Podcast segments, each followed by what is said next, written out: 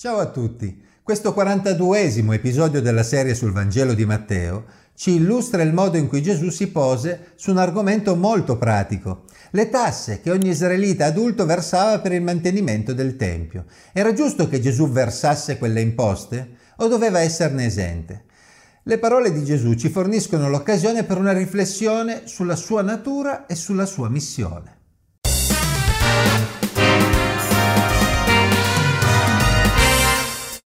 Mentre essi percorrevano insieme la Galilea, Gesù disse loro, il figlio dell'uomo sta per essere dato nelle mani degli uomini.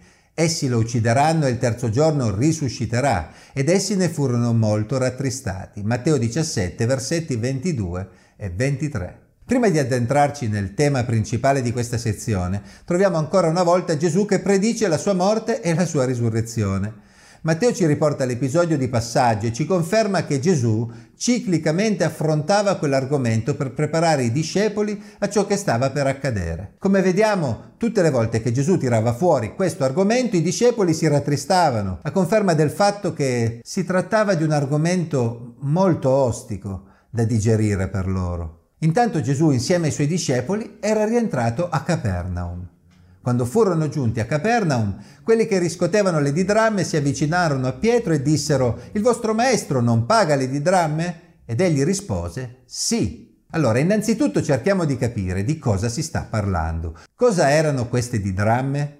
Era un modo per riferirsi all'imposta annua di due dramme che ogni israelita dai vent'anni in su doveva pagare per il mantenimento del Tempio, per il suo funzionamento. Gesù si era stabilito in Capernaum all'inizio del suo ministero pubblico e da lì aveva iniziato a reclutare i suoi discepoli, facendo diventare quella cittadina, diciamo, la base operativa, da cui andava e veniva durante la sua missione in Israele e dintorni. Era quindi logico che gli esattori si aspettassero che pagasse lì, in Capernaum, le tasse. Gesù si era spostato continuamente in quel periodo e evidentemente gli esattori avevano aspettato il suo ritorno per andare a riscuotere. Sapendo che Pietro era un suo discepolo, si erano rivolti a quest'ultimo. E Pietro aveva risposto sì, ma non si era ancora confrontato con Gesù.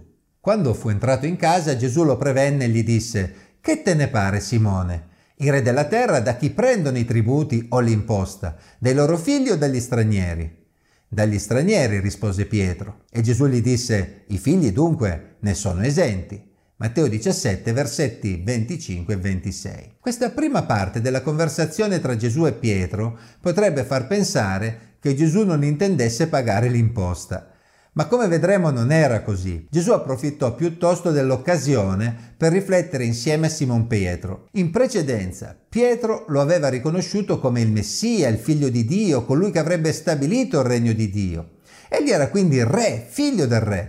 E secondo la logica umana doveva essere esentato dalla tassa. Infatti anche i re della terra non impongono tributi ai loro figli, a quelli della loro stessa casa, ma piuttosto a coloro che avevano assoggettato, normalmente appartenenti ad altri popoli. Ora, se il Tempio è la casa di Dio, Dio si aspetta che siano i servi a pagare la tassa, non che sia il figlio di Dio, colui che lo rappresentava, colui che avrebbe stabilito il suo regno. Anzi, a dirla proprio tutta, ragionando secondo la logica umana, al più Gesù sarebbe dovuto essere colui al quale le tasse andavano pagate da parte degli altri israeliti. Il ragionamento era logico, ma c'era una seconda parte della lezione che Gesù voleva impartire a Simon Pietro. Sì, è vero, lui era il figlio di Dio, lui era il re dei re, ma allo stesso tempo lui era colui che si identificava pienamente con il suo popolo. Gesù proseguì quindi così. Ma per non scandalizzarli, va al mare, getta l'amo e prendi il primo pesce che verrà su. Aprigli la bocca, troverai uno statere. Prendilo e dallo per me e per te. Matteo 17, 27. Uno statere equivaleva proprio a due di dramme e copriva quindi la tassa sia per Pietro che per Gesù. Mandando Pietro a recuperare il denaro nel pesce, ironicamente Gesù pagava la tassa e allo stesso tempo non la pagava in modo diretto conciliando quindi entrambe le esigenze. Come abbiamo detto, a rigor di logica, vista la sua identità, Gesù non avrebbe dovuto pagare la tassa, ma egli si comportò in modo rispettoso delle regole del suo popolo per non destare scandalo, perché nonostante la natura divina, egli si identificava pienamente con il suo popolo, rinunciando ai suoi privilegi. D'altra parte, se ci pensiamo bene, è ciò che Gesù ha fatto dall'inizio alla fine del suo ministero ed è quel medesimo principio che lo porterà sulla croce.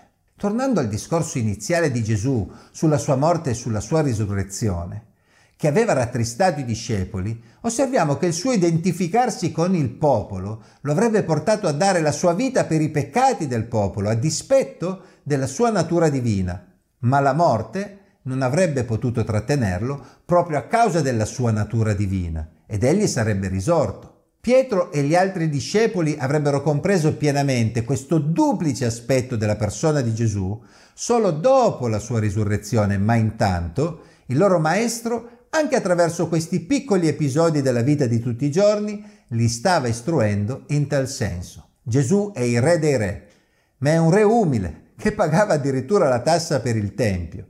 Il re non avrebbe dovuto pagare la tassa, ma lo aveva fatto identificandosi con il suo popolo. E allo stesso modo non sarebbe dovuto morire, ma lo avrebbe fatto per riscattare il suo popolo e tutta l'umanità che in seguito avrebbe creduto in lui. Gesù ha fatto tutto questo anche per te. E tu, come rispondi al suo amore? Lasciandovi questa domanda, vi ringrazio per l'attenzione e vi do appuntamento alla prossima.